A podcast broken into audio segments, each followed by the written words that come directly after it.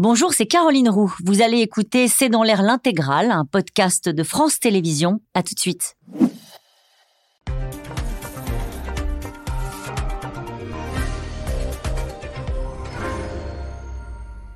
Bonsoir à toutes et à tous, bienvenue dans C'est dans l'air. Rien, pas une piste, pas un indice pour euh, comprendre la disparition de Lina, 15 ans, il y a 48 heures dans le Bas-Rhin. Sa dernière preuve de vie est un message envoyé à 11h20 et un bornage, comme on dit, de téléphone à 11h22. Les battues organisées avec 400 personnes sur place et l'appel à l'aide lancé par sa maman n'ont rien donné. Le temps presse et cette affaire Naturellement, on rappelle une autre qui reste plongée d'un épais mystère, celle de la disparition du petit Émile dans le village du Haut-Vernay cet été. Malgré le déploiement de moyens exceptionnels, aucune piste sérieuse n'a pu être creusée. Le profil de la famille très croyante et l'histoire de ce petit village de 130 habitants des Alpes de Haute-Provence, souvent marqué par le drame, alimente encore aujourd'hui les théories les plus folles sur les réseaux sociaux et continue d'intriguer et de toucher les Français. Lina, Émile, ces insupportables disparitions, c'est le titre de cette émission. Avec nous pour en parler ce soir, Laurent Valdiguier. Euh, vous êtes journaliste spécialiste des questions de société et d'éducation au journal Marianne. Avec nous, Alain Boer, vous êtes professeur de criminologie au Conservatoire national des arts et métiers. Je rappelle, au bout de l'enquête, le livre adapté de votre émission sur France 2, publié aux éditions First. Avec nous ce soir, Didier Sebon. Vous êtes avocat au barreau de Paris, spécialiste des cold cases. Enfin, Eve Chancel, euh, vous êtes journaliste au service police-justice du Parisien et vous suivez l'affaire de la disparition du petit Émile notamment. Bonsoir à tous les quatre. Merci de participer à ce C'est dans l'air en direct. Euh, la procureure a parlé, Laurent Valdiguier, à l'instant. Euh, qu'a-t-on appris de la disparition de Lina, 15 ans? Elle a donné avec euh, davantage de précision le, les derniers indices de vie de Lina, qui a quitté le domicile de sa maman vers 11 heures euh, pour rejoindre à 2 km 9, a-t-elle précisé la procureure, la gare euh, de TER où elle devait rejoindre Strasbourg pour. Euh, elle avait rendez-vous avec son compagnon à, à midi. 12h53. C'est ça. Voilà. Et on sait maintenant, grâce à la procureure, qu'il y a deux témoins qui l'ont vue sur la route. Elle a deux portions de chemin, une portion le long d'une départementale et une portion de chemin sur un petit chemin de vélo où elle est susceptible de ne pas croiser de voiture. Apparemment, tout s'est déroulé sur la route départementale, parce que dans le détail qu'a donné la procureure, à 11h20 à peu près, elle appelle son compagnon, et à 11h22, ça on en est sûr de l'horaire, puisque ça c'est un horaire euh, de bornage, à 11h22, son téléphone est coupé. Ça, c'est mauvais signe que son téléphone soit coupé. Parce qu'elle va, elle est sur le chemin, elle rejoint son, le, train, elle veut rejoindre son compagnon, elle n'a aucune raison de couper son téléphone mm. à ce moment-là. On sait aussi que deux témoins l'ont vu. Alors la procureure, elle a dit entre 11h15 et 11h30 c'est les témoignages. C'est normal que les deux témoins n'aient pas cité une heure plus précise. Vraisemblablement, c'est donc avant 11h22 en tout cas. Et à 11h22, elle coupe son téléphone, on n'a plus de traces. Et on n'a plus de traces. La procureure a détaillé que les, les, vérifications qui ont été entreprises très vite, puisque la maman, elle appelle à 14h15. La maman, elle, appelle tôt, elle appelle la gendarmerie. Et là, maintenant, vous savez, la nouvelle règle des gendarmes, des gendarmes et des policiers, on agit tout de suite. Hmm. On n'attend pas que. Euh, oui, parce que l'hypothèse de la fugue, quand on parle d'une adolescente qui va rejoindre son copain, euh, son compagnon, euh, est privilégié habituellement par euh, les enquêteurs, était privilégié par le passé Vous dites on agit vite désormais. par le passé, en tout cas, bon, elle est mineure, donc c'est vrai que les mineurs, on agit plutôt, plutôt rapidement. Pour les majeurs, pendant longtemps, les gendarmes, le discours des gendarmes, ça a été de dire pendant longtemps, hein, c'est mm. fini maintenant attendons un jour ou deux pour se donner le temps qu'ils reviennent. En réalité, là, les gendarmes sont tout de suite sur place. Les gendarmes font tout de suite des vérifications dans le TER, dans le TER et à la gare de Strasbourg. La procureure a indiqué qu'il y avait des vidéos dans le TER, donc dans le train qu'elle était susceptible d'avoir à midi elle n'y était pas. Et son compagnon, enfin son petit ami, l'attendait à la gare de Strasbourg. Il ne l'a pas vu descendre. C'est lui qui alerte la maman. Et c'est lui qui alerte. Et la maman, a, euh, dans, dans, une, dans l'heure suivante, a appelé les gendarmes qui sont tout de suite venus, qui ont envoyé les chiens, qui ont fait des recherches. Et on va parler des battus, parce qu'il y a eu déjà beaucoup de moyens qui ont été euh, euh, déployés. une procédure de disparition inquiétante est, mise en œuvre. C'est quelle est la différence avec une, une alerte enlèvement? Pourquoi, dans un cas comme celui-ci, on ne déploie pas cette alerte enlèvement que tout le monde connaît désormais avec des, des images et des alertes récurrentes sur tous les médias? Alors, d'abord, il y a 100 000 disparitions par an. de gens qui fuient, qui partent, qui disent rien, qui reviennent. Pas de mineurs Non, 40 000 de mineurs.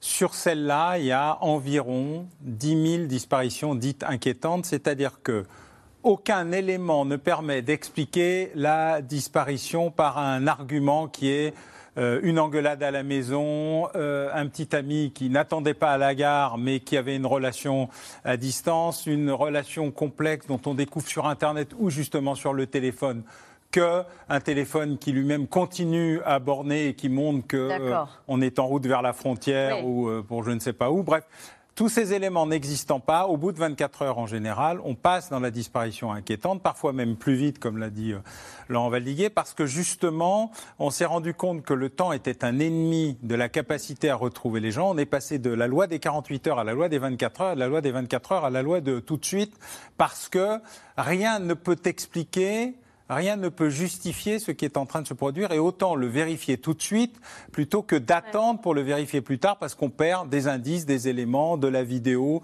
des témoignages, etc. Et que plus on le fait rapidement, mieux c'est.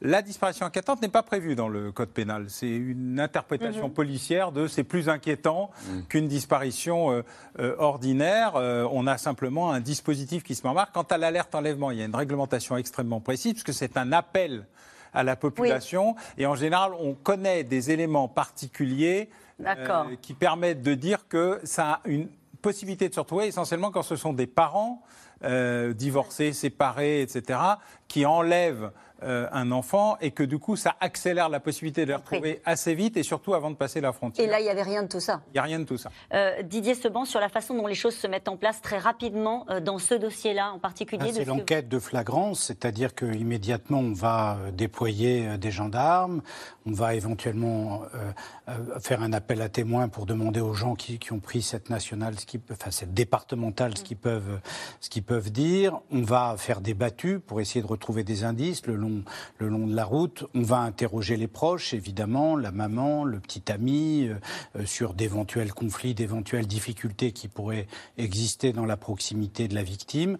Euh, ce sont les premiers actes qu'on fait en général, qui prennent beaucoup de temps, qui sont très mobilisateurs, parce qu'il faut beaucoup de monde pour faire des battues sérieusement. Il faut aller entendre un peu tout le monde, les amis de cette jeune fille, ceux avec lesquels elle, était scolarisée, la famille. Ça, ça peut se faire très rapidement ah, quand on met les moyens?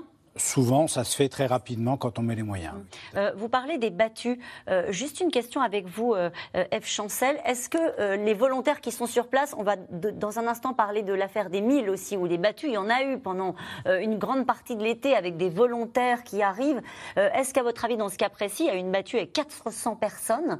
Est-ce qu'ils sont formés? Est-ce que tout le monde peut participer à des battus Parce que c'est vrai qu'on voit tous ces gens qui arrivent de manière spontanée. Est-ce qu'ils sont surveillés Parce qu'on parfois alors je ne sais pas si c'est un truc de, film policier, mais euh, certains viennent au battu et sont euh, mis en cause ensuite dans, les cas de disparition ou de meurtre. Euh, comment ça peut s'organiser ça? C'est là toute la difficulté. C'est compliqué de gérer tout un tas de personnes qui arrivent de partout, qui ne sait pas forcément comment procéder sur le terrain, qui n'a pas l'habitude. donc il faut tenter d'organiser ces battus. Il y a des gens qui peuvent s'imposer comme référents, essayer voilà de, de, gérer sur certaines zones. Mais on voit que comme euh, ici et comme ça a été le cas sur l'affaire Émile, les gens partent un petit peu dans tous les sens, c'est inévitable. Euh, en plus, c'est des gens qui viennent des alentours, qui connaissent pas les lieux. Euh, et dans les deux cas, c'est assez intéressant. Les familles de la victime, de, la personne disparue, participent aux battus. sur l'affaire Émile, on avait vu que le grand-père avait mené un petit peu des battus et là, le père est venu de Lyon aujourd'hui. il a essayé aussi de, de, diriger un petit peu pour essayer en fait d'être le plus efficace possible. Qu'est-ce qu'on cherche? Quand on fait des battues bah, Là, ils cherchent euh, un corps éventuellement. C'est ce qu'on cherche quand on, quand on cherche une disparue. C'est vrai qu'il y a 45 000 fugues de mineurs par an. Ça fait, si on divise par jour et par heure, il y en a 5 par heure. Donc on n'en voit pas toutes les, enfin, toutes les 20 minutes, on n'envoie pas l'hélicoptère. Donc c'est vrai que quand il y a des battues, c'est que les suspicions sont suffisamment fortes, en l'occurrence elle n'a pas vraiment un profil, c'était pas une ambiance de fugue, mm. et elle n'a pas non plus de conflit connu avec d'autres petits amoureux, ce qui est quand même l'autre grande famille d'explications de, de, de disparition éventuelle. Donc là, on cherche éventuellement un corps, et puis surtout un téléphone. Parce que éventuellement, ou, quelque chose qu'elle aurait pu jeter au moment entre les lignes, on comprend de la conférence de, de la procureure, elle a pu monter dans une voiture. Ça ressemble à, une, à un autostoppeur.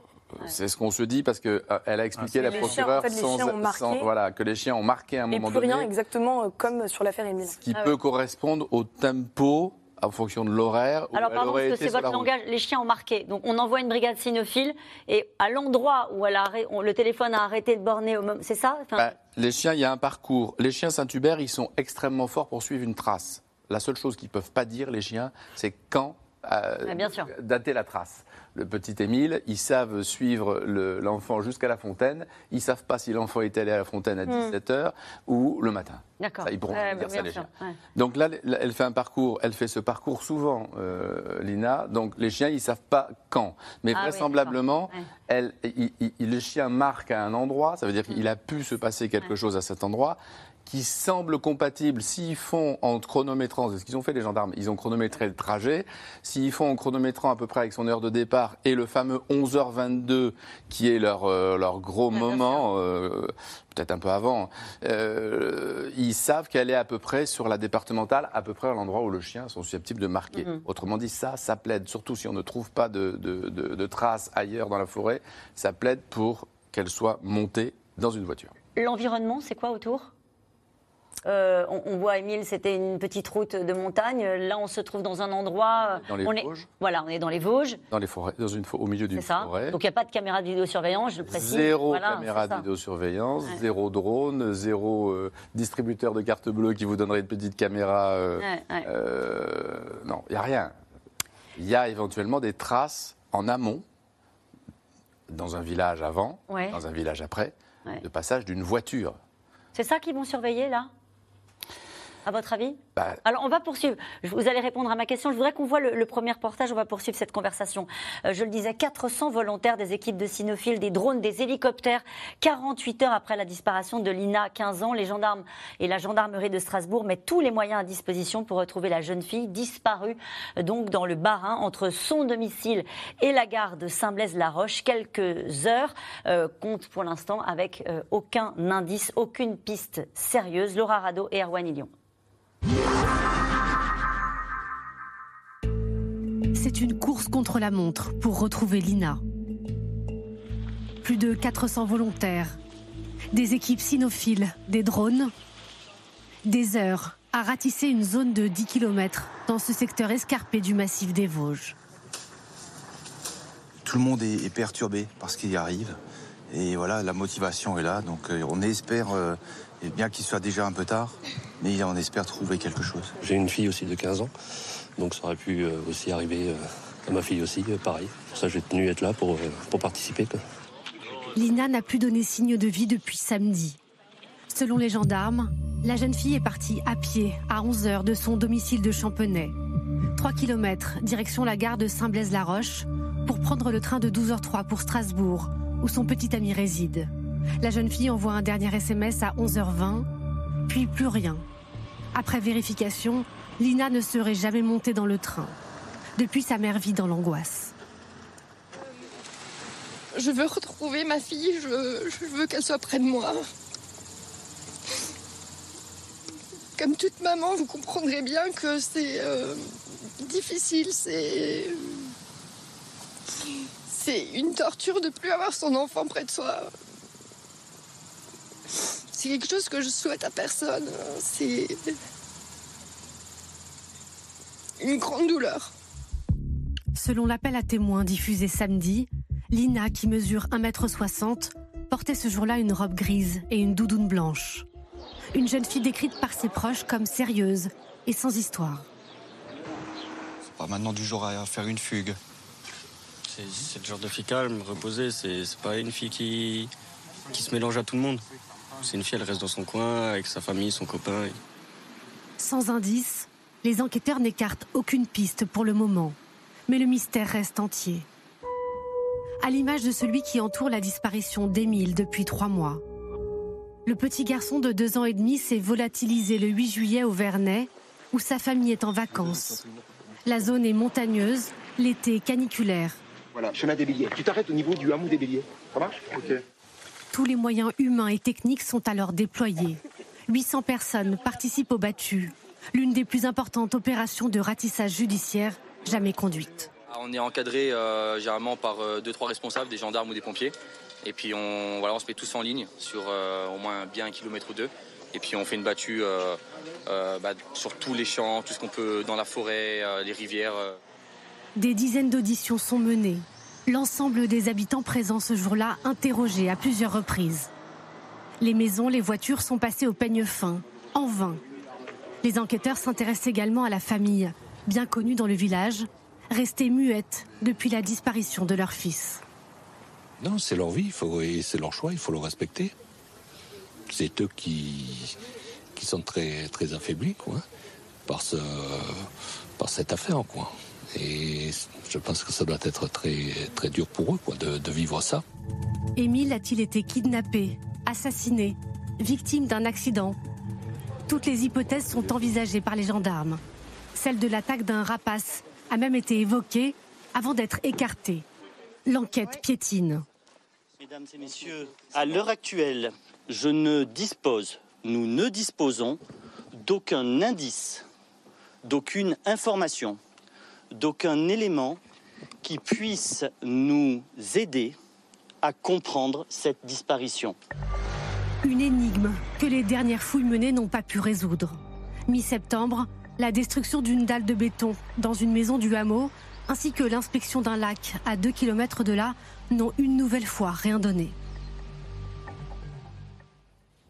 Et d'ailleurs, pour l'affaire Lina, la procureure a expliqué tout à l'heure qu'ils allaient draguer les, points d'eau à proximité euh, de l'endroit où elle a disparu. Cette question, n'y a-t-il pas un risque de destruction d'indices euh, lorsque des battues citoyennes sont organisées? Alors, si elles ne sont pas supervisées, c'est un risque. En général, on leur explique que s'ils voient quelque chose, ils ne le ramassent pas, ils appellent un des superviseurs, gendarmes ou policiers qui, eux, sont formés euh, pour. Alors le problème, c'est que de temps en temps, des battues citoyennes, il y a de la battue citoyenne et il y a de la battue sauvage. C'est-à-dire que chacun se sent investi Chacun se sent investi, chacun se prend pour un détective. Et alors, euh, du coup, ça amène à éventuellement découvrir des indices. Ça arrive à aussi beaucoup ce qu'on appelle polluer la, scène dite de, crime. En tout cas, quand on trouve un indice, on va considérer que c'est une scène qui peut se rapprocher d'une scène de crime. Donc c'est assez compliqué. C'est le, professeur Locard qui avait inventé un principe qui était quand on arrive sur une scène de crime, on prend quelque chose et on ramène quelque chose. C'est le principe de la, la pollution. Et donc c'est toujours extrêmement compliqué. Et pendant très longtemps, d'ailleurs, euh, les, les, enquêteurs ne s'occupaient pas de la scène de crime. Ils s'occupaient de gérer l'urgence. Et puis ils ont peu à peu appris. Ça a été extraordinairement lent. Mmh. Et d'ailleurs, quand vous voyez les bons vieux films policiers, personne n'a de gants, tout le monde patauge là-dedans gentiment. Mais c'était représentatif. C'est pas seulement un film. C'est pas que de la fiction. C'était aussi la réalité. Donc on est revenu peu à peu, grâce à l'ADN dans les années 86, à une logique de police technique et scientifique, mais on revient de très très loin. On parlait des vidéos. Il n'y a pas de vidéo sur le trajet euh, de la disparition de Lina, mais vous me disiez pendant ce reportage, et on en parlait tout à l'heure euh, euh, avant de voir ce, premier document, il y a d'autres vidéos ailleurs, dans les commerces, dans les banques. Oui, la dernière, la dernière image de la silhouette de la petite Maëlys, mm. c'est la caméra de vidéosurveillance de la pharmacie du pont de Pont de Beauvoisin. Et en, réalité, c'est cette caméra qui n'a à faire que filmer un éventuel braquage de la pharmacie, qui cette nuit-là filme la voiture de Lelandais avec et on distingue une petite silhouette. Elle n'a aucune importance cette vidéo en tant que telle, mais pour les enquêteurs, ça change tout.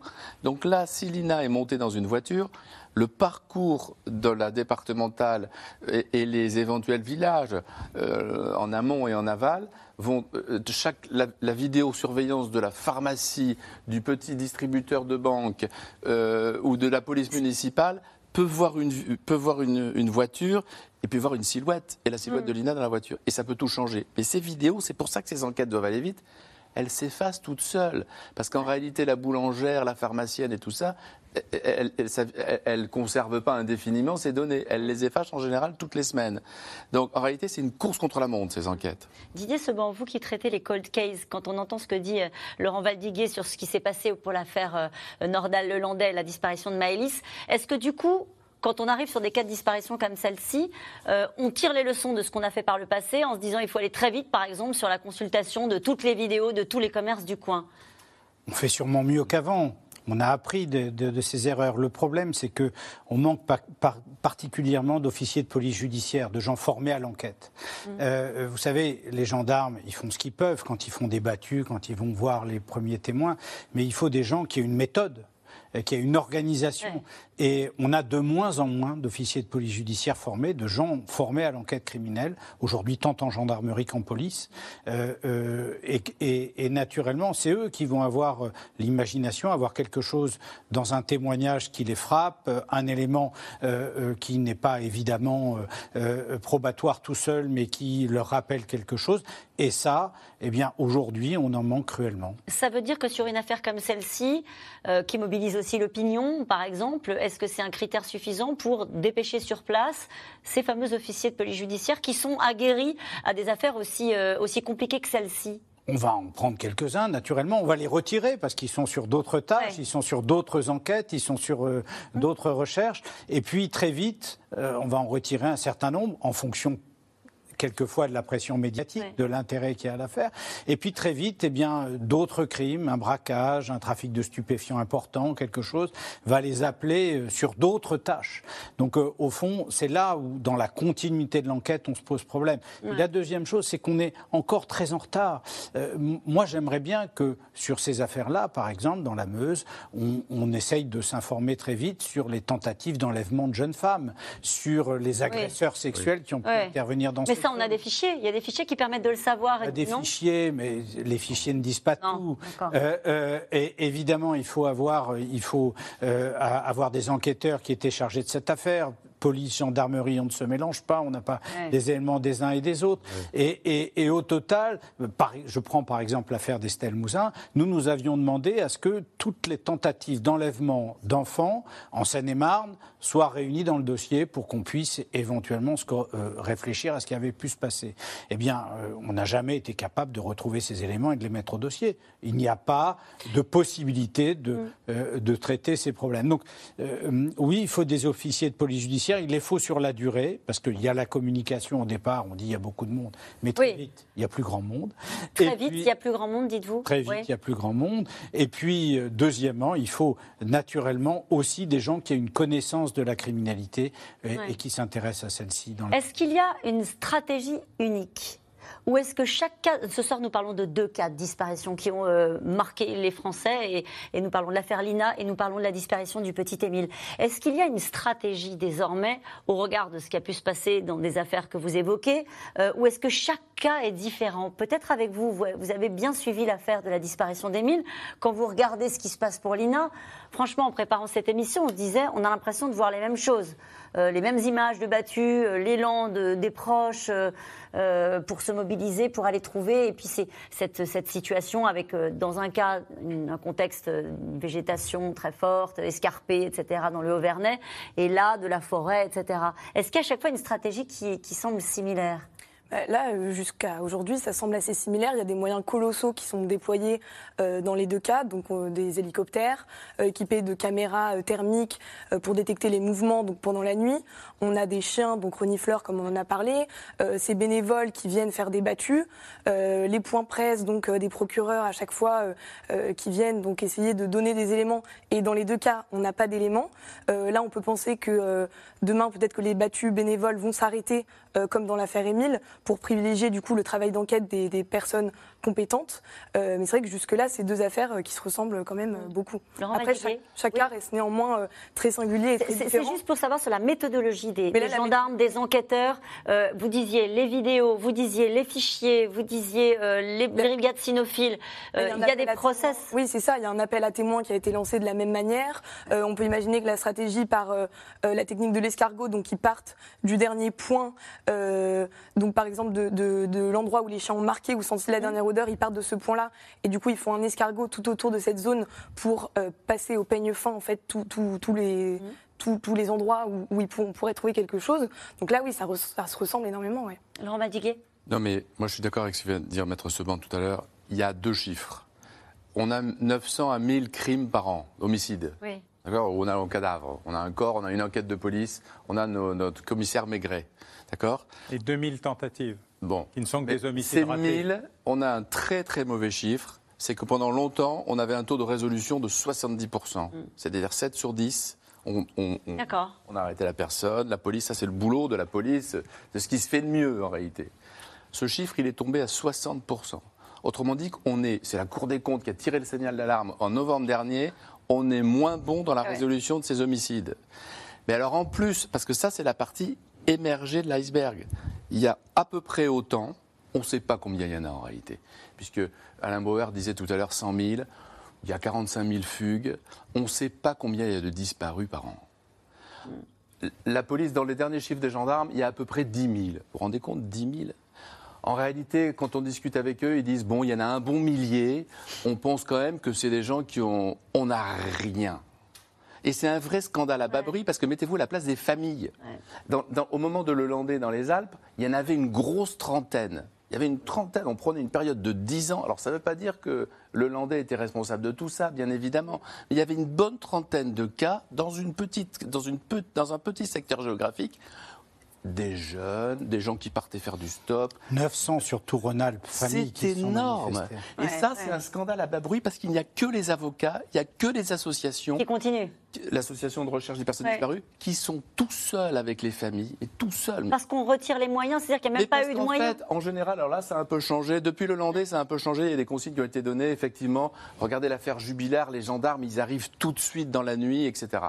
Donc, en réalité, ça a un peu changé dans la prise en compte de il faut au moins sécuriser euh, au début. Mais pendant longtemps, quelqu'un qui disait pour dire mon compagnon ou ma compagne a disparu, ben, pendant longtemps, il se passait rien du tout.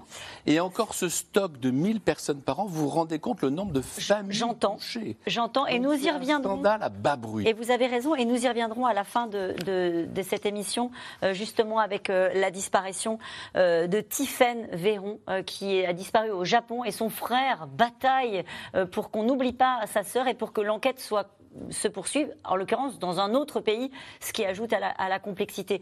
Là, on parle de mineurs. Donc là, il y a une émotion collective euh, immédiate. Euh, on le voit depuis la disparition de Tiphaine, avec des moyens qui sont mis immédiatement. Et peut-être une mobilisation politique ou pas sur des affaires comme celle-ci, Alain Bauer. Est-ce qu'à un moment donné, il y a un ministre qui dit Vous mettez les moyens Ah, mais le, le ministre, le directeur de cabinet, les deux directeurs généraux sont extrêmement sensibles à la mobilisation, à la médiatisation. D'ailleurs, l'importance du rôle qu'ont eu euh, les avocats et puis quelques magistrats aussi, je pense à Jacques Dallest, pour euh, mobiliser l'opinion, y compris de l'intérieur de l'institution judiciaire. Mais je rajoute par exemple, tous les ans, 1000 personnes meurent sous X en France. 1000. On ne sait pas qui c'est. Et on ne cherche pas à savoir? La loi dit qu'il faut prendre l'ADN. L'ADN est pris, mais personne ne paye pour aller le faire euh, décrypter. Donc il y a une incapacité euh, véritable, un- un- un- comme l'a rappelé euh, Laurent et Maître Sevran, il y a une incapacité du système à prendre en compte le fait que la disparition n'est pas un acte ordinaire, administratif et Ce comptable. qui est l'inverse C'est un de ce que nous vivons aujourd'hui, Alain C'est un parce que ce de ce sont que des nous vivons aujourd'hui dans ces cas-là. Oui. Mais je vais vous prendre, par exemple, quand on a essayé de faire, euh, au bout de l'enquête, qu'on a fait la liste de tous les cold cases possibles et imaginables. On en a trouvé 300. Ouais. L'affaire la plus ancienne, l'affaire Méchineau, 1972, jamais retrouvée.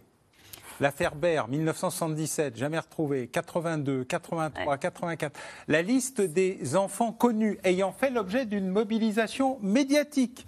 Pas ceux dont on ne parle même pas, qu'on n'a pas retrouvés parce que, effectivement, les moyens n'étaient pas là dans la durée. Le grand changement avec le Landais, c'est la mise en place d'une cellule à long terme, Ariane, c'est la mise en place d'outils qui accompagnent désormais le pôle Colquet, c'est la mise en place du pôle Colquet. Enfin, tout ça date de l'année dernière. Mais on va en reparler sur, sur l'histoire de, de Tiphaine. Je voudrais qu'on reste dans le cas qui est très particulier euh, de d'affaires. beaucoup de mineurs. J'entends, j'entends de ces affaires qui désormais euh, sont très médiatisées, sont très accompagnées par l'opinion. On va, on va parler maintenant de l'affaire Émile. Vous êtes allé à plusieurs reprises dans ce village. On l'a vu tout l'été avec des gens qui euh, euh, prenaient des jours de repos pour aller mener l'enquête eux aussi, aller faire les battus. Que se passe-t-il aujourd'hui dans le village? C'est fini?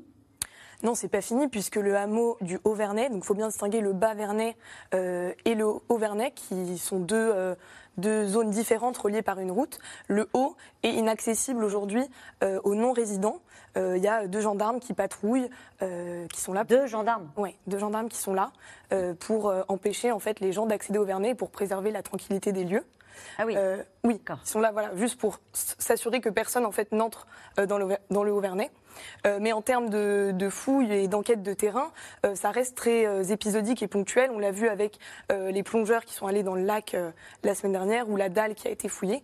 Mais il n'y a plus personne qui enquête concrètement sur le terrain aujourd'hui. Mhm. C'est normal ça?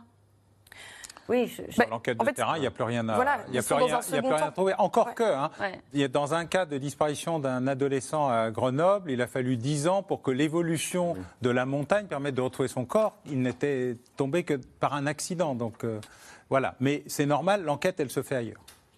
Alors, en tout cas, dans le village d'Émile, encore aujourd'hui, on peut croiser euh, des médiums. Je ne sais pas s'ils sont autorisés à rentrer, mais encore il y a quelques semaines, c'était encore le cas. Euh, des touristes reconvertis en enquêteurs. Sur Internet, toutes les théories les plus folles circulent encore sur la famille, sur ce fameux village, ce fameux hameau, si souvent frappé par le drame, une fascination euh, qui ne facilite pas la tâche des vrais enquêteurs, Mathieu Lignot et Benoît Thébault.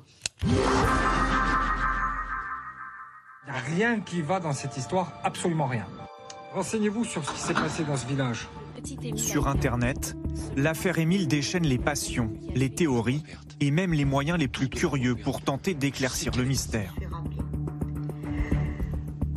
Pouvez-vous nous dire si Émile a été kidnappé par quelqu'un de sa famille? On me dit peut-être. Il y a quelque chose là euh, par rapport à la grand-mère euh, qui euh, l'a fait euh, partir. Tarot, pendule, des médiums s'emparent de la disparition du petit Émile. Certains vont plus loin, ils mènent leur propre enquête, se rendent dans le village du Vernet pour chercher des pistes. Les autorités ont pourtant appelé à la responsabilité. J'appelle aussi la population à ne pas venir au, au Vernet, ça n'a- ça n'apportera rien.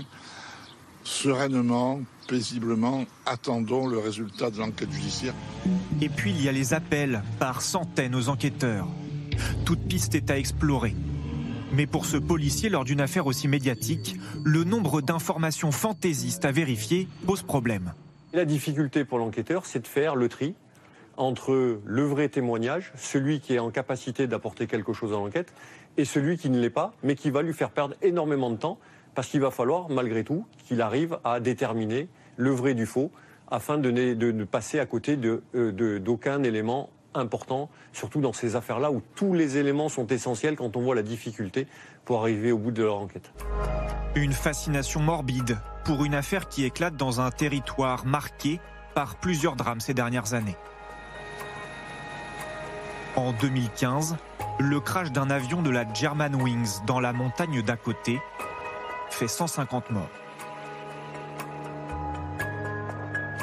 En 1989, un autre enfant, Yanis, 3 ans, disparaît à quelques dizaines de kilomètres. On retrouve ses vêtements, mais pas l'enfant. L'affaire reste non élucidée. Ambiance pesante dans le village, les habitants parlent entre eux, s'observent et parfois s'accusent. C'est ce qu'a constaté ce journaliste. Il a enquêté dans la commune. Tout ça m'a fait prendre conscience qu'il existait une forme effectivement, de climat de paranoïa au sein de- du village, que évidemment les habitants quelque part s'épient, parce qu'ils se demandent qui a pu être impliqué ou pas dans la disparition de cet enfant. Et, euh, et ça, ça fait suite à ces accusations qui avaient eu lieu euh, début, euh, début juillet, au moment de la disparition de l'enfant, contre un des habitants, un, jeune, un jeune homme qui avait une con- conduite réputée dangereuse et qu'on a accusé à tort d'avoir provoqué un accident avec le petit. L'enquête piétine et les pistes se multiplient. S'ajoute à ce mystère la famille du petit Émile. Des parents très discrets, catholiques traditionnalistes, ils prient régulièrement ici. Dans leur seule interview accordée au journal Famille chrétienne, ils critiquent certains médias et expliquent cette discrétion. Il y a tellement de détails faux qui circulent et qui nous blessent. C'est douloureux de voir certains parler pour ne rien dire sur nous, alors qu'il s'agit de notre fils qui a disparu. peut-être que le fait que la famille ne souhaite pas apparaître renforce cette euh, dimension de mystère. On n'a pas eu de photos des parents, si ce n'est des photos vues sur les réseaux sociaux. Ce ne sont pas des photos qu'ils ont eux-mêmes euh, données.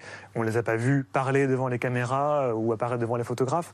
Donc ça renforce cette dimension mystérieuse. C'est que c'est une famille qui vit dans le catholicisme traditionnaliste. Donc forcément, ça intrigue aussi parce que c'est assez rare. Et les parents du petit Émile ont été des militants d'extrême droite radicale, à l'Action française, au Bastion social, qui est un mouvement néofasciste. Donc forcément, ça interroge, ça ajoute à cette, euh, cette disparition mystérieuse. Les parents d'Émile ont été invités lors de la messe donnée par le pape à Marseille samedi dernier. Ils disent continuer d'espérer retrouver leur fils. Alors, euh, avec vous, Eve Chancel, qui connaissait bien ce dossier, euh, en préparant ce- cette émission, j'ai cherché, je me suis dit, mais c'est pas possible. Non, rien. Il y a eu euh, 1400 signalements sur la liste téléphonique dédiée à la disparition d'Émile. 97 hectares passés au peigne fin. Euh, une des plus grandes opérations de ratissage, d'ailleurs, euh, visiblement jamais organisée. euh, 1600 lignes téléphoniques identifiées, etc. Rien. À l'heure où on se parle. Il n'y a rien. euh, les enquêteurs sont encore en train d'analyser les 1600 téléphones qui ont borné euh, au hameau dans les dates de la disparition. Euh, donc voilà, on, on s'accroche à ce qu'on a. Mais euh, à ce jour, il n'y a aucun élément euh, matériel qui permettrait de pencher sur une piste plus qu'une autre. Quelles sont les hypothèses s'il n'y a pas de piste?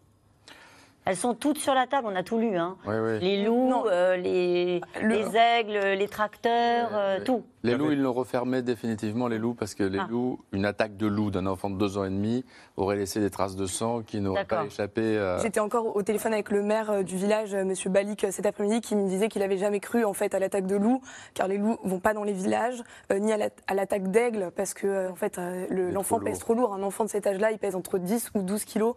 Donc en fait, il croit en quoi le maire? Que le corps, en tout cas, n'est plus là, n'est plus euh, dans les 5 km entourant le hameau au vu des, des ratissages très méticuleux qu'il y a eu. Euh, donc voilà, lui. euh, euh, il- il, m'a dit qu'il était, euh, qu'il appréhendait en fait le jour où, où quelque chose allait sortir, quoi, parce que il, il, il sait pas non plus, quoi. Il est comme nous, en fait. Valtiquet. C'est vrai que les gendarmes, ils ont une grande confiance dans leur- l'hélicoptère et les caméras thermiques. Alors l'hélicoptère, on croit que les gendarmes, ils regardent depuis leur hélicoptère. Oui. Pas du tout. C'est des caméras thermiques qui détectent euh, tout corps chaud. D'accord. Elle voit un lapin, elle voit un hérisson. Donc en réalité, s'il avait été là euh, le samedi, le dimanche, On l'aurait vu l'hélicoptère l'aurait vu. Alors Même là où ça se trouve, c'est-à-dire avec Ah bah, des dans la forêts, parce avec que des... l'hélicoptère, ah oui, oui, oui, l'hélicoptère, il voit, il voit tout corps chaud. euh, D'accord. euh, C'est son boulot. Donc, sauf si il est sous un rocher ou dans une infractuosité. Donc c'est vrai que le piège de l'affaire Émile, c'est d'avoir au fond fermé la, po- la possibilité qu'il soit dans les parages, sachant que c'est quand même un enfant de deux ans et demi qui avait qu'une demi-heure d'avance sur ses poursuivants. Autrement dit, il a deux ans et demi, il n'est pas censé euh, aller à des kilomètres et des kilomètres. Mais il peut s'être glissé, niché, après tout, pourquoi pas, dans un terrier, dans, un, dans une vieille fosse sceptique. que Personne, donc, il était... euh, Il, était, il allait dans une cabane. Il avait passé la matinée dans la cabane, dans l'île au trésor de, de, de, ses, de ses cousins, de ses oncles et tantes, à, à deux minutes de là. Donc il a pu se mettre. Mais bon, après tout, pourquoi pas? Enfin, C'est une hypothèse. Ouais. Dans un endroit improbable. D'accord. C'est une hypothèse. Ouais. Et puis l'autre hypothèse, elle est aussi invraisemblable, puisque cet endroit est un endroit minuscule, c'est quasiment un cul-de-sac, même si on peut accéder de l'autre côté par un- en 4x4. Il peut faire une terrible rencontre en étant tout seul à cet endroit-là, au même moment, euh, en croisant euh, le chemin de quelqu'un qui est susceptible, non pas de le ramener chez ses grands-parents, Ouais, et de l'enlever. Mais c'est vrai que la probabilité, elle paraît dérisoire, mais d'un autre côté, dans toutes les affaires, la probabilité est dérisoire. C'est une sorte de loto inversé, l'enlèvement. Mm. C'est-à-dire que vous n'avez le petit Grégory, il, est, il a été dans sa vie cinq minutes sur un tas de sable, et pendant ces cinq minutes, Mm. il était malade 15 jours avant, il n'était jamais sorti. Pendant ces cinq minutes, il est enlevé. La petite Maddy au Portugal, elle est à porte-voix de ses parents. Et elle croise vraisemblablement la route d'un pédophile qui était juste là. C'est tellement improbable que même sa mère a été soupçonnée par les enquêteurs portugais. Autrement dit, c'est des probabilités impossibles. Et c'est pour ça que ça nous stupéfie. Et puis c'est pour ça qu'on est sans voix. C'est pour ça que c'est et que insupportable. c'est insupportable. Euh, juste, il y a eu des fouilles qui ont été opérées euh, il y a quelques jours, quelques semaines, des dalles euh, qui ont été cassées. Qu'est-ce que cherchaient les gendarmes? Pourquoi ces dalles-là en particulier? Alors, on a compris qu'ils n'avaient rien trouvé. Mais ils avaient ciblé des, des- Il y a 13 maisons, hein, il y a 13 euh, habitations dans ce, au Vernet. Elles ont toutes été fouillées euh, dès le lendemain de la disparition. Et après coup, donc, les enquêteurs sont revenus sur euh, cette maison qui est en travaux, euh, qui n'est pas particulièrement proche de celle des, des grands-parents, qui est de l'autre côté. Quand on arrive dans le hameau, elle est sur la gauche, alors que celle des grands-parents est sur la droite. Et en fait, la dalle de la terrasse a été coulée dans les dates de la disparition. Euh, donc ça a suscité forcément l'intérêt des enquêteurs qui ont un premier coup euh, au mois de juillet euh, cassé une première partie sans rien trouver.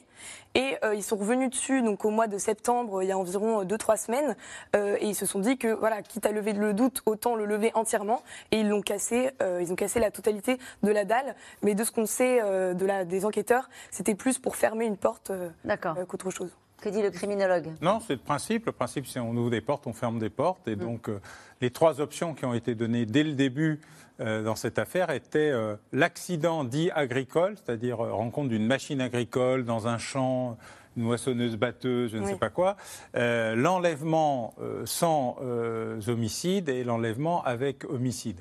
Tout le reste, et d'ailleurs c'était indiqué, faisait partie des hypothèses initia- initiales, c'est-à-dire l'abattu, euh, le trou, euh, euh, tombé dans un ravin, caché dans un coin, bref.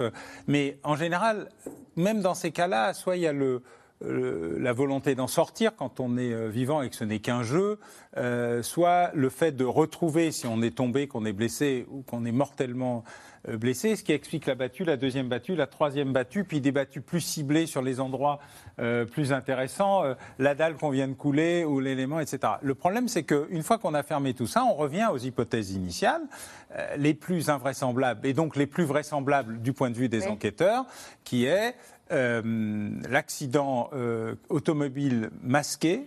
C'est-à-dire, euh, Ouais. ils rencontrent un véhicule euh, agricole ou pas. D'ailleurs, ils ont été faire des recherches sur des tracteurs, Oui. des Ouais, pour vu, dire est-ce qu'il n'y a pas eu euh, ça. Et donc, on a caché l'accident par la peur de l'accident, mais ça n'est qu'un accident, l'enlèvement ou l'enlèvement avec assassinat. Et à la fin, l'enquête judiciaire, elle est euh, clairement euh, enlèvement, séquestration, etc. C'est-à-dire que le processus judiciaire à la fin détermine un cadre de l'enquête qui est celui de l'enlèvement avec séquestration. On a entendu dans ce reportage que c'est pas la première fois qu'il y a une disparition euh, dans, dans ce village. Oui, je- à côté du village, oui, c'est ça, le petit 63 Yanis. kilomètres. 70 km, pardon. Ganagobi. 60. Moi, je C'est vrai que du coup, euh, trois ans, deux ans et demi, une disparition euh, non résolue, 40 ans, 40 ans avant. 40 ans avant. Ça veut dire qu'il n'y a pas de rapprochement à faire, peut-être Si. avec vous sur... Oui, moi je défends aussi l'affaire du petit Mathieu Holbert qui, qui, a, qui a- qui a disparu sur une route euh, Il avait quel âge? dans les Alpes de Haute-Provence. Il avait quel âge? Il avait quelques années, un peu plus âgé. D'accord. Euh, mais euh, moi, ce, que, ce, que, ce, que je, ce qui me trouble souvent dans ces enquêtes, bon, d'abord, l'accident euh, maqui- maquillé, euh, oui, c'est possible. Euh, C'est ce qu'on nous a servi dans l'affaire Estelle Mouzin. En disant finalement il y avait de la neige, il y a sûrement un automobiliste qui lui est rentré dedans et qui l'aurait mis dans son coffre. Moi, Vous dites qu'il nous a servi, qui, pardonnez-moi, je vous arrête sur cette formulation parce que c'est intéressant. C'était l'idée des enquêteurs de Versailles. Ils essaient de vous convaincre pour fermer le dossier? Oui, enfin c'était l'idée puisqu'on voulait pas poursuivre la piste Fourniret et qu'on a dit que la piste Fourniret n'avait aucun intérêt. Eh bien, on a ouvert toutes les pistes et particulièrement celle-là puisqu'il y avait de la neige en disant finalement c'est sûrement un accident et quelqu'un qui aurait croisé la route d'Estelle Mouzin qui l'aurait euh, cogné. Qui... Bon, moi, j'avoue que l'automobiliste qui cogne, ça peut arriver, qui, qui a un accident. Celui qui prend le temps de prendre le corps, de le mettre dans son coffre, de l'emmener euh, quelque part pour le faire disparaître, ça paraît quand même une hypothèse bien Ouais. rarissime. Et ça, ça me paraît intéressant de souligner aussi la, la configuration des lieux. Parce qu'en fait, le hameau, c'est tout petit. Euh, on y circule beaucoup plus à pied euh, qu'en voiture. Il y a seulement un espèce de potager au centre du, du village qui permet de faire le tour en voiture et de repartir. Euh, ça paraît assez improbable euh, qu'une voiture ait tapé l'enfant ici. Tout le monde roule très doucement. Et voilà, on, y- on- on marche plus. Donc vous êtes plutôt raccord sur cette qui- hypothèse qui- qui est à qui- Ce écarter qui me choque moi souvent, c'est que on commence par cette phase de l'enquête, de rechercher, de recherche dans la proximité. On a raison, hein. beaucoup de meurtres Oui. sont commis dans la proximité de la victime. Euh, mais dans le même temps, on ne fait pas souvent parce qu'on manque de moyens, on manque d'enquêteurs professionnels, on ne fait pas l'autre hypothèse, c'est-à-dire l'enlèvement, c'est-à-dire euh, la recherche euh, méthodique des véhicules peut-être à 10 à 15 kilomètres qui ont pu passer, pas forcément dans ce village, euh, ce qu'ont pu remarquer un certain nombre de témoins dans une zone plus élargie, euh, euh, les gens qui ont été mis en cause dans des affaires d'enlèvement d'enfants ou dans des affaires euh, de, de- crimes pédophiles, on le fait bien après. Et, C'est ça qu'ils sont en train de faire maintenant sur l'affaire Émile. C'est, je l'espère, ce qu'ils sont en train de faire maintenant. Mais et- et pour moi, on devrait faire les deux choses en parallèle. Et comme on manque de moyens d'enquêteurs, eh bien, on laisse passer ces hypothèses et le temps passe. Et après, les vérifications sur l'emploi du temps de tel ou tel criminel qui pouvait intervenir dans la zone sont plus compliquées parce que, évidemment, on ne peut pas vérifier ce qu'il faisait à ce moment-là. J'ai cette question qui nous est posée après le reportage qu'on vient de voir. Que penser des interventions de médiums? Ont-ils déjà aidé à retrouver des disparus? Non. Non. Moi, ils ne, ils m'ont été que d'une aide, quelquefois, c'est d'interrompre la prescription dans des dossiers criminels. Ah bon? Que le médium qui écrit en disant je sais où est le corps, eh bien, le procureur, il va faire un petit acte, il va aller vérifier quelque chose, et cet acte-là va interrompre la prescription. Donc, euh, c'est c'est leur seul intérêt. Autrement, pour dire vrai, euh, il y a des centaines, des milliers de témoignages. A quelquefois des pépites. Combien de gens écrivent à mon cabinet en disant mais j'ai écrit On m'a pas écouté. aux policiers, on ne m'a pas entendu, on ne m'a pas convoqué, j'avais quelque chose à dire. Euh, Dans l'affaire Estelle, il y a quelqu'un qui, 15 ans après, a écrit en disant Mais moi, j'ai croisé Fourniret à côté de Guermantes. Euh, euh, évidemment, il y a des policiers qui nous ont écrit en disant On a écrit et on n'a jamais été entendu parce qu'on avait un suspect intéressant. Donc, euh, c'est vrai que ces témoignages ne sont pas toujours travaillés parce qu'ils se retrouvent au milieu euh, d'une myriade euh, de, euh, euh, d'informations sans intérêt. Et ça, c'est dommage. Euh, Didier Seban, pendant combien de temps on continue de chercher? Pendant combien de temps l'enquête va suivre son cours? J'ai des dossiers où six mois après la disparition d'une gamine, euh, on a arrêté. hein. Qui décide? Euh, bah, euh, écoutez, c'est euh, avant on fermait les dossiers. Bon, au bout de deux Ouais. ans, c'était fermé. hein. il fallait les statistiques disaient qu'il fallait les fermer. Maintenant, on les ferme moins quand c'est un mineur qui a une, une suspicion. Donc on les ferme moins. Mais euh, il n'y a pas d'enquêteur? Moi, les, les- les- les juges de- donnent des instructions, ça met deux ans ou trois ans à rentrer. Donc au fond, ces dossiers sont à l'abandon. Moi, j'ai des dossiers criminels en Saône-et-Loire où il ne se passe plus rien, où les enquêteurs me disent, ben, nos chefs nous mettent sur d'autres, sur le braquage, le trafic de stupes. On n'a pas le temps. Et donc, euh, au fond, très vite, ces affaires sont- sont- s'arrêtent, sauf si les familles, et encore, à quel prix, se mobilisent, créent des associations, si la presse est, est mobilisée. Donc, au fond, on est en, en permanence obligé de faire appel à vous pour qu'on n'oublie Mm. pas ces enfants et qu'on n'oublie pas ces dossiers. Et vous le faites, et en général, on est là.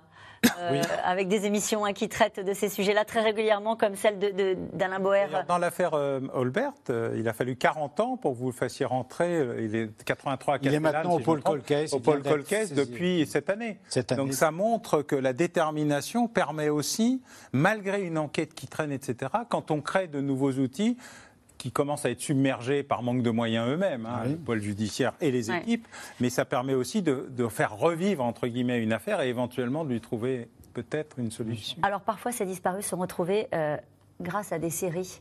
Euh, et je pense à ce cas en particulier d'une une petite fille qui a été retrouvée euh, six ans après sa disparition grâce à une série Netflix. Écoutez. Une jeune fille a été retrouvée six ans après sa disparition grâce à la série Unsolved Mystery, diffusée par Netflix. Kayla Unbane avait disparu dans l'Illinois alors qu'elle avait 9 ans. Son père avait expliqué qu'elle était alors avec sa mère en Caroline du Nord, à 900 km de leur domicile. Et c'est un badaud qu'il a reconnu dans un supermarché alors qu'elle a désormais 15 ans, grâce à cette photo diffusée dans un épisode de la série Unsolved Mystery. Bon, ça arrive parfois. Ça Hein? arrive parfois. C'est exceptionnel. Euh, Vous parliez des familles. Je voudrais qu'on dise un, un mot avec vous euh, de la famille. Parce que c'est vrai que dans le cas de Lina, on a entendu, et c'était d'ailleurs euh, bouleversant, sa maman euh, qui disait sa souffrance et qui lançait un appel à l'aide quelque part. Cette maman qui parle, son papa aussi, le papa de Lina, a témoigné. Dans, la- dans le cas de l'affaire Émile, on n'a pas vu les parents. Alors, ils ont, fait un, ils ont accordé un entretien, on l'a vu tout à l'heure, à Famille chrétienne, à la presse écrite. Ils n'ont pas parlé.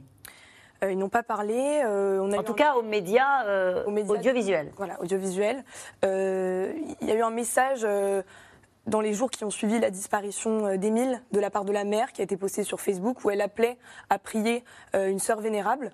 Euh, et à part ça, il n'y a eu voilà, aucun, aucune manifestation de la part des parents qui ont fini par se manifester donc récemment, il y, a, il y a tout juste un mois, dans le magazine Famille chrétienne, dans le journal Famille chrétienne. C'était leur choix de parler à ce, média qui leur ressemble. Mmh.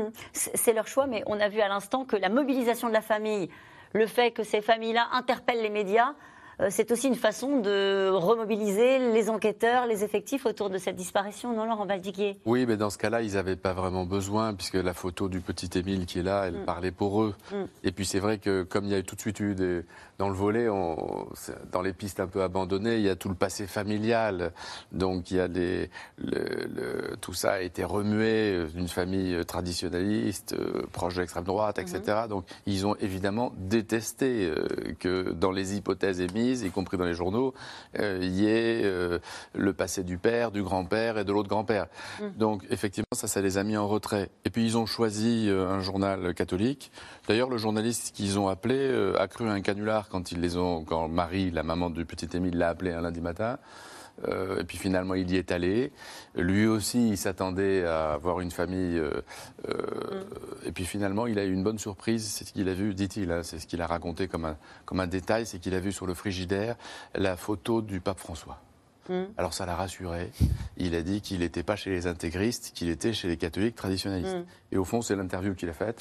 Il a fait une interview où ses parents ont exprimé, ont remercié les- la, la- la population, tout ça, et puis ont fait part de leur, de leur foi et donc au fond de leur espérance. Hmm. Euh, en tout cas, ils n'ont pas interpellé les médias, euh, justement pour qu'il y ait une mobilisation encore autour de la disparition d'Émile. Ils font ça euh, avec énormément de discrétion. Là, justement, on parle de la famille. C'est un dossier qui a été transféré au pôle Cold Case de Nanterre, cinq ans après la disparition de Tiffany Véron, alors qu'elle voyageait au Japon. Sa famille, et en particulier son frère, enquête de son côté depuis ce jour de juillet 2018, euh, où elle a disparu. Les équipes de C'est dans l'air ont rencontré son frère, donc Magali Et Diane Cacciarella. Le 29 juillet 2018, Tiphaine Véron, partie en vacances au Japon, disparaît dans la petite ville de Nikko, au nord de Tokyo. Son frère Damien nous reçoit chez lui, au milieu des cartes du Japon, où il a retracé l'itinéraire de sa sœur. Des dossiers qui documentent 5 ans d'enquête, 5 ans, qu'il se demande où est Tiphaine. Elle avait parfaitement organisé son voyage, vraiment. C'est-à-dire que tous ces hôtels étaient loués, euh, toutes ces villes étaient notées. Donc une fois sur place, eh ben, on, a, un- groupe familial euh, sur WhatsApp. Donc euh, tout de suite, ça nous a permis de communiquer. Elle nous dit, je suis bien arrivé, c'est formidable, je démarre mon voyage. Et puis, d'un seul coup, plus aucune nouvelle. Tiphaine a 36 ans. Elle a l'habitude de voyager seule et connaît bien le Japon, alors sa famille ne s'inquiète pas tout à fait. Deux jours plus tard, le téléphone sonne. Là où on commence à comprendre que c'est très grave, c'est que le soir, nous avons l'interprète de la police de Nico qui nous explique que, bah, qu'elle n'est pas à l'hôpital, qu'elle n'est nulle part et qu'il y a eu déjà des- des- un début de recherche, au moins dans les lieux qu'elle voulait visiter. Et donc là, on se dit, bah oui, c'est très grave. Donc on décide tout de suite de partir au Japon. Le début d'un très long combat.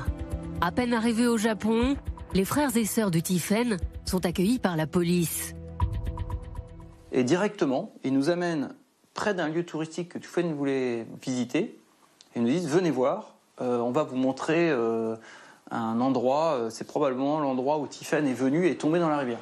Ça nous paraît assez surprenant. Donc ils nous amènent à cet endroit-là. Et là, on voit un foulard avec un plan en coréen, je crois, ou même en chinois. Et ils nous disent c'est le plan de Tiffen, c'est son foulard, elle a voulu s'approcher de la rivière, elle est tombée. Selon la police japonaise, le corps de Tiphaine n'a pas été retrouvé dans la rivière à cause d'une crue due au passage d'un typhon. Mais voilà, la population locale, émue par ce drame, fournit à la famille des indices précieux. On a pu avoir les relevés officiels de la rivière du 29 juillet, et en fait, on voit qu'il n'y a pas de crue. Donc euh, on s'est dit, mais en fait, la, piste accidentelle ne tient pas du tout. Et en parallèle, on a commencé à avoir des échos terribles, par exemple, de corps retrouvés démembrés dans la rivière ou de têtes retrouvées. Donc on s'est dit, mais en fait, c'est quoi ce. Parce que nous, on connaît, on connaît pas le Japon. Donc on découvre en fait qu'il y a un autre Japon avec un, côté très obscur. La famille de Tiphaine rencontre alors les propriétaires de l'hôtel où elle séjournait à Nikko. On est très surpris parce qu'on voit, euh, lui n'était pas au courant qu'on allait venir. Et en fait, quand il nous a vus, ils se sont, lui et sa femme ont vraiment, euh, sont presque été euh, tétanisés par le fait de nous voir. L'affaire est close, mais sa médiatisation pousse les enquêteurs à faire un test au luminol dans la chambre d'hôtel pour chercher du sang. Bah, une fois qu'il qu'il découvre ces éclaboussures bleues, on se regarde avec l'officier qui lui est aussi surpris que moi. Euh, à ce moment-là, je vois une réaction, mais qui, qui n'enchaînent pas d'actions concrètes. Tout de suite après, les officiers sortent avec les équipements et, euh, et il ne se passera rien. Il n'y a pas eu véritablement d'audition. Euh, l'hôtelier a une chambre, euh, enfin le propriétaire de l'hôtel a une chambre dans l'hôtel qui n'a pas été fouillée, par exemple. Il y a des parties privées qui n'ont pas été vérifiées. Les dernières images de Tiffen viennent des caméras de surveillance, à l'aéroport, dans un restaurant japonais, et le matin de sa disparition. C'est celle-ci qui me fait de la peine. Parce que je me dis qu'elle est, euh, elle est heureuse d'être arrivée. Et, euh, et quelqu'un lui a gâché son voyage. Ou, elle a même pas pu, c'est ce que disait ma mère. Elle, elle a dit, mais elle a même pas pu profiter de son voyage. J'arrive pas à me dire que Tiffany n'est pas là. Enfin, est morte, est décédée. Je me dis que on va la retrouver. J'attends que toutes les pistes soient, euh, soient élucidées. Voilà, il faut absolument que tout soit fait pour qu'on ait eu l'impression d'avoir euh, bah, qu'on n'ait pas abandonné Tiffany. Après avoir demandé l'aide de l'Élysée, de l'ONU, écrit un livre, Damien repart au Japon dans quelques jours pour la septième fois. Le dossier de Tiffen, lui, a été transféré au pôle Cold Case du tribunal de Nanterre. Didier Seban, il est euh, poignant le témoignage du frère de, de Tiffen. Oui, j'ai l'impression d'entendre beaucoup de familles qui Eh oui. sont à la recherche de, de réponses euh, et qui se battent pour avoir ces réponses parce que on ne leur donne pas. Alors là, c'est encore un peu plus, même carrément plus compliqué puisqu'on est dans un système judiciaire, dans un pays euh, dont les coutumes, l'organisation n'ont rien à voir avec le nôtre, euh, y compris l'organisation judiciaire ou l'organisation de l'enquête. Mais il a raison, c'est sûrement en créant de l'émotion dans un public Ouais. japonais, en créant une situation où pour la police ou les autorités c'est impossible de ne pas donner de réponse, que peut-être finalement euh, euh, une enquête sera menée et qu'il saura ce qui est, ce qui est advenu à sa sœur. C'est la médiatisation euh, qui, qui est- qui est évidemment la seule issue qui s'offre aux familles. Ouais. Et au fond, vous, vous po- posiez la question des parents d'Émile. Chacun vit sa douleur de manière différente et moi, j'ai pas d'avis. Au fond, il y en a qui veulent s'exprimer, il y en a qui veulent pas, il y en a qui médiatisent par leur avocat, il y en a qui euh, ne médiatisent pas. Chacun a sa manière de vivre sa douleur, mais encore une fois, au regard de la gravité de ces disparitions, de ces décès, on attendrait que les moyens soient Ouais. mis. Et aujourd'hui, malheureusement, j'ai coutume de dire que pour les faits les plus punis par le code pénal, quelquefois, les moyens. euh, euh, vous savez, je ne trouve pas d'enquêteur. On a récemment euh, convoqué euh, devant la police des jeunes étudiants pour une histoire de souris croquées lors d'une soirée Oui. un peu arrosée. Eh ben, les, les étudiants étaient convoqués 24 heures après. La police s'est mobilisée. Et moi, dans mes affaires, je n'ai pas d'enquêteur. Je Ouais. n'ai pas de moyens mis alors qu'il s'agit de- d'assassinat. de Et en même temps, de temps en temps, on voit des affaires comme celle-ci qui était dans la presse cette semaine.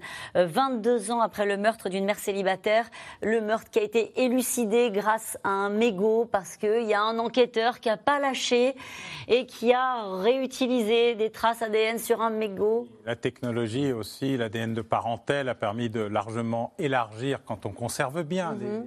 les scellés, parce que c'est une autre affaire, mais euh, d'élargir le champ des investigations. Les outils, les, les fichiers euh, d'empreintes permettent, euh, quelle que soit la nature des empreintes, désormais d'aller beaucoup plus vite, d'élargir le champ des investigations. Et effectivement, il y a toujours un facteur humain, c'est l'enquêteur qui ne lâche pas, l'avocat qui ne lâche pas et la famille qui ne lâche pas, ou le juge qui ne lâche pas. D'ailleurs, il faut aussi saluer euh, l'action d'un certain nombre de magistrats qui vont fouiller les tréfonds de leur.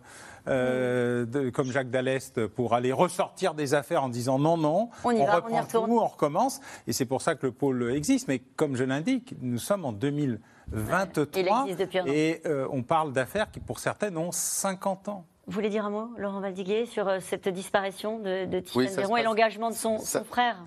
Oui. Non, le mégot, ça se passe à Chatuzange-le-Goubet dans la Oui. Drôme. Et à Satu- Chatuzange-le-Goubet dans la Drôme, c'est là qu'un jour, Régis Pic et son compagnon Olivier Forêt, il part acheter un steak, il doit revenir, euh, tout, il doit revenir tout de suite, ils ont un rendez-vous à 15h. Il disparaît, on n'en entend plus jamais parler. Sauf l'an dernier, on a retrouvé la carcasse de sa voiture. C'est vraisemblablement une mauvaise rencontre et un homicide. Mais lui, Régis Pic, il est allé pendant des jours et des jours tout seul à la porte de la gendarmerie avant qu'on le, avant qu'on le prenne au sérieux. Mm. Et il a été pris au sérieux parce qu'il y a eu l'affaire Lelandais et que le Ariane a tout repris. On ne s'est pas occupé de ces disparus pendant des années et aujourd'hui encore, on s'en occupe finalement très très peu. Et a fortiori quand ça se passe en plus dans un autre pays, on voit toute la complexité euh, de cette famille en particulier. Et nous revenons maintenant à vos questions. Merci d'avoir écouté C'est dans l'air. Comme vous le savez, vous pouvez désormais écouter l'intégrale, mais aussi l'invité ou vos questions à nos experts. Tous ces podcasts sont disponibles gratuitement sur toutes les plateformes de streaming audio. Et pour le replay vidéo, c'est sur France.tv, bien évidemment. À bientôt.